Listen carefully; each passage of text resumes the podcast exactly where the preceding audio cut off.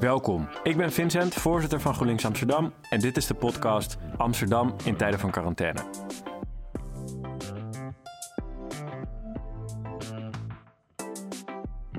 Deze keer spreek ik met Marieke van Doornik. Zij is wethouder in Amsterdam voor duurzaamheid en ruimtelijke ordening. Vorige week presenteerde ze de nieuwe visie van Amsterdam om een circulaire stad te worden. Helemaal volgens het donut-model van de Britse econoom Kate Roberts. De donut geeft een nieuwe manier van kijken naar economische ontwikkeling, die sociale welvaart creëert binnen de grenzen van de planeet. Ik vraag haar naar hoe dit er in de praktijk uit gaat zien en wat er moet gebeuren om dit te realiseren. Marieke is ook verantwoordelijk voor ruimtelijke ordening. Daarom is ze nu nog steeds druk bezig met het maken van bouwplannen, zodat we ondanks de coronacrisis door kunnen blijven bouwen in de stad. Marieke, welkom. Ehm, wethouder in hele moeilijke tijden. Hoe, hoe gaat het en wat heb je allemaal gedaan de afgelopen tijd? Ik ben in principe nog uh, gewoon aan het werk. En gewoon is natuurlijk uh, best wel moeilijk om te zeggen als je weet dat er een heleboel mensen op dit moment gewoon niet meer aan het werk zijn. En uh, misschien nu nog steun krijgen, maar ook helemaal niet weten wat de toekomst van hun werk is. En die wil ik ook echt ontzettend veel sterkte wensen in de komende tijd en nu ook.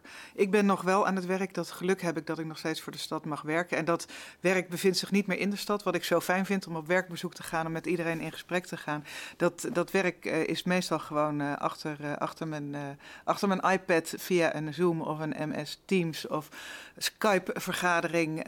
heel veel ambtelijke gesprekken, maar ook met partners in de stad. Uh, dus we zijn in gesprek en uh, meestal zijn dat gewoon vergaderingen. Ik had uh, vandaag deze week wel even een, een heel leuk gesprek met de bestuurders van de grote schoolbesturen in, in Amsterdam. Die zonnepanelen op hun daken willen gaan leggen. En uh, nou, ik vind dat echt wel geweldig. In deze tijden waar scholen echt bezig zijn met hoe kan je in godsnaam uh, onderwijs op anderhalve meter gaan doen, uh, dat ze toch dit gesprek door laten gaan. Dus dat was het pareltje. Meestal zijn het iets saaiere vergaderingen. Ja, ja en dan zit je gewoon net als iedereen de hele dag achter de Zoom-meetings. Ja. Ja, ja oké. Okay. Hey, en nou, nou las ik vorige week een uh, artikel in de krant, in de Engelse krant, The Guardian. Dat ging over Amsterdam en een nieuw economisch model. Kan je daar iets over vertellen? Wat, wat is dat allemaal precies? Ja, dat was uh, een, een, interview wat ik samen met Kate Rayworth uh, heb gedaan. Uh, zij is de uitvinder, de ontdekker van de, de donut-economie. En dat betekent dat zij zegt: de economie gaat eigenlijk niet over, over groei, maar over bloei. En hoe bloei je nou als stad? Hoe ben je nou echt een florerende stad of land? dat betekent dat je eigenlijk het sociaal fundament in, in orde houdt. Dus iedereen moet genoeg hebben om te leven, om gezond te zijn, om, om gelukkig te zijn. Um, en dat is de binnenkant van de donut. De, uh, dus dat gat er binnenin, dat mag nooit gevuld worden. Want dan kom je uh, in een situatie waarin mensen gewoon geen sociaal fundament meer hebben. En de buitenkant van de donut, dat, zijn, uh, dat is luchtvervuiling, dat is CO2-uitstoot. Dat is eigenlijk als we over onze planetaire grenzen heen gaan. Dus dat we met onze eigen productie en consumptie uh, onze leefomgeving vervuilen en kapot maken. Ja. Nou, en in die donut, dus dat, nou ja, dat, dat lekkere broodje zeg maar, dat is een gezonde samenleving die uh, misschien niet alleen maar e economische groei heeft, maar heel veel uh, economisch en sociaal welzijn en welvaart heeft. En nou, binnen die twee cirkels moet je blijven. En als Amsterdam hebben we dat model omarmd om, om onze circulaire economie vorm te geven. Ja, en, en, wat betekent dat dan concreet voor Amsterdammers? Dat je zo'n donut krijgt als economisch model. Wat, wat gaat er veranderen dan? Nou, wat er gaat veranderen heel concreet is dat we uh, niet meer de, op dezelfde manier willen gaan produceren en consumeren in Amsterdam. En dat betekent dat we eigenlijk zeggen: uh, afval bestaat niet. Alle afval is grondstof. Dus alles wat je, uh, wat je hebt, kan je op een, op een andere manier hergebruiken. Uh, concreet betekent dat dat we uh, veel meer repaircafés in de stad gaan hebben. Dat we veel meer gaan kijken naar hoe kan je producten nog een keer gebruiken. Hoe kan je producten herstellen. Um, hoe kunnen Amsterdammers met minder spullen uh, net zoveel doen. En dat is dus door te herstellen, maar dat kan bijvoorbeeld ook zijn dat je uh, bezit en gebruik uit elkaar haalt.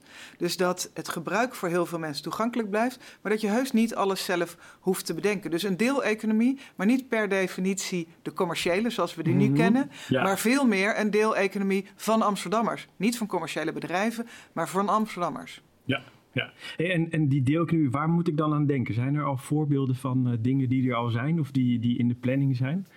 Nou, we hebben natuurlijk uh, deelauto's of deelfietsen. Dat zijn dan commerciële platforms die, die, die niet zo ingrijpend zijn als Airbnb of Uber, wat Mhm. echt op uitbuiting toch wel vaak, eh, vaak leidt.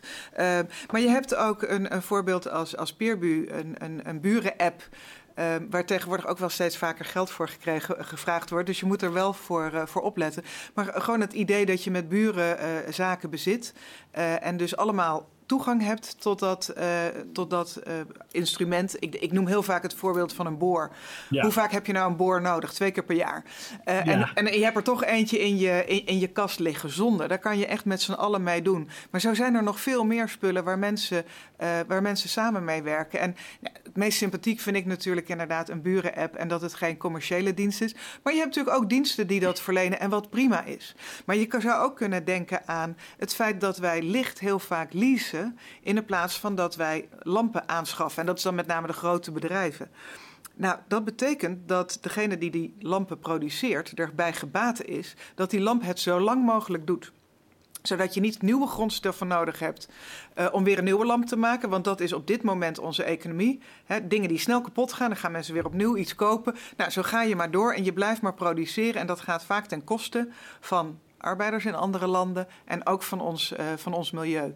Dus als je nou zorgt dat er producten worden gemaakt die eigenlijk gemaakt zijn om zo lang mogelijk mee te gaan, om vaak te kunnen herstellen, op een goede manier uit elkaar te halen, dat als ze dan een keer echt stuk gaan, dat je dan alle onderdelen opnieuw gaat gebruiken. Dat is de essentie van eh, de circulaire economie, waarbij we veel minder grondstoffen nodig hebben en uiteindelijk veel meer werkgelegenheid. Want om al die dingen te repareren, om uit elkaar Ja. te halen, te recyclen, daar zijn allemaal heel veel handjes voor nodig. Nou, in deze tijden eh, is dat natuurlijk wel een economie die heel aansprekelijk is. Ja, en zo, zo kom je dan eh, tot het begin van een nieuw economisch model in de En- stad, hè? En zo kom je tot Ja. een, eh, een begin van een nieuw economisch stelsel, waarbij je eigenlijk heel erg kijkt niet alleen wat is het hier en nu, maar ook heel erg wat is het daar. Dus bijvoorbeeld de arbeidsomstandigheden in andere landen, het grondstoffen delven in andere landen, wat vaak met heel veel vervuiling eh, gepaard gaat. En ook naar het straks, namelijk wat voor planeet laten we uiteindelijk achter voor Ja. onze kinderen. Wij merken al de eh, gevolgen van klimaatverandering. Het wordt steeds warmer, het wordt steeds droger. Eh, we- merken dat al. Kan je nagaan wat, wat de planeet wordt voor onze kinderen en onze kleinkinderen? We hebben echt een verantwoordelijkheid om deze planeet te beschermen voor de toekomst. Ja. Nou zat ik ook deze week te kijken naar de raadsvergadering. Hè? Toen werd de routekaart 020 behandeld. Eh, kan je daar iets over vertellen? Hoe gaat het daar nu mee? Ja, de routekaart, daar hebben we twee jaar aan gewerkt. Dat hebben we eerst hebben we een uitnodiging aan de stad gedaan. Dus gevraagd om iedereen om input eh, te geven en vragen wat mensen zelf eh, willen doen. Eh, we hebben gewerkt aan vier pijlers. Dus de gebouwde omgeving, het aardgasvrij maken van gebouwen en huizen. Ehm, eh, mobiliteit, dus waar Sharon Dijksma eigenlijk heel erg mee bezig is. Eh, ehm, energieopwek, windmolens en zonnepanelen in de regio en in Amsterdam. En de haven en industrie. Op die vier pijlers hebben we een routekaart gemaakt hoe wij in 2030 55 procent eh, minder CO2 kunnen uitstoten.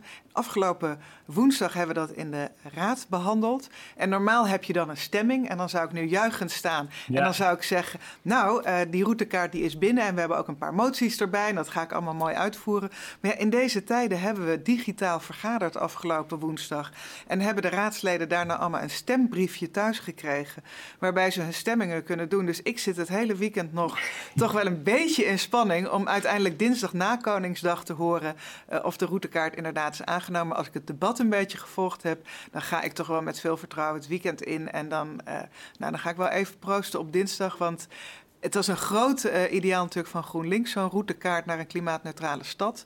En als die echt door de Raad is aangenomen, dan ben ik daar heel blij mee. En het mooie is, het is niet alleen door de Raad aangenomen, maar ook door heel veel Amsterdammers die allemaal mee hebben meegewerkt. Amsterdammers en bedrijven, Amsterdamse bedrijven, die allemaal mee hebben gewerkt om die routekaart ook echt invulling te geven. Want die hebben allemaal gezegd, wij doen mee. Ja. Hey, en kan je daar een paar voorbeelden van geven van bedrijven en Amsterdammers die, eh, die daar aan mee hebben gewerkt? Nou, bijvoorbeeld een, een project in, eh, in Amsterdam Zuidoost, waarbij ze zeggen: wij willen eigenlijk, eh, als we van het aardgas af moeten, dan willen we onze eigen systeem hebben. En dat willen ze gaan doen door middel van het eh, inzamelen van eh, organisch materiaal, wat ze gaan vergassen. En het riool ook. Dus ook wat je zelf aan afval produceert.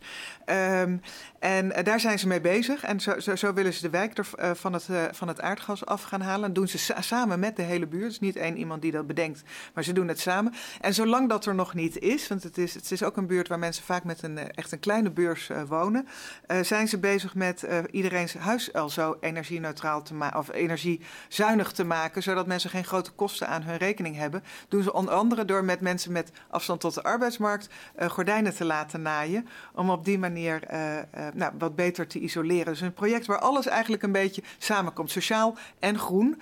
En nou ja, dat is natuurlijk eigenlijk ook onze, onze energietransitie zoals we dat voor ons zien, uh, sociaal en groen. En aan de andere kant hebben we gesprekken met de haven, die in deze routekaart voor het eerst gezegd hebben, ons streven is om in 2050 ook een fossielvrije haven te zijn. Dus niet alleen maar om geen CO2 meer uit te stoten, maar ook echt geen opslag meer te hebben van fossiele grondstoffen. Nou, dat is nogal wat. Ja, enorm.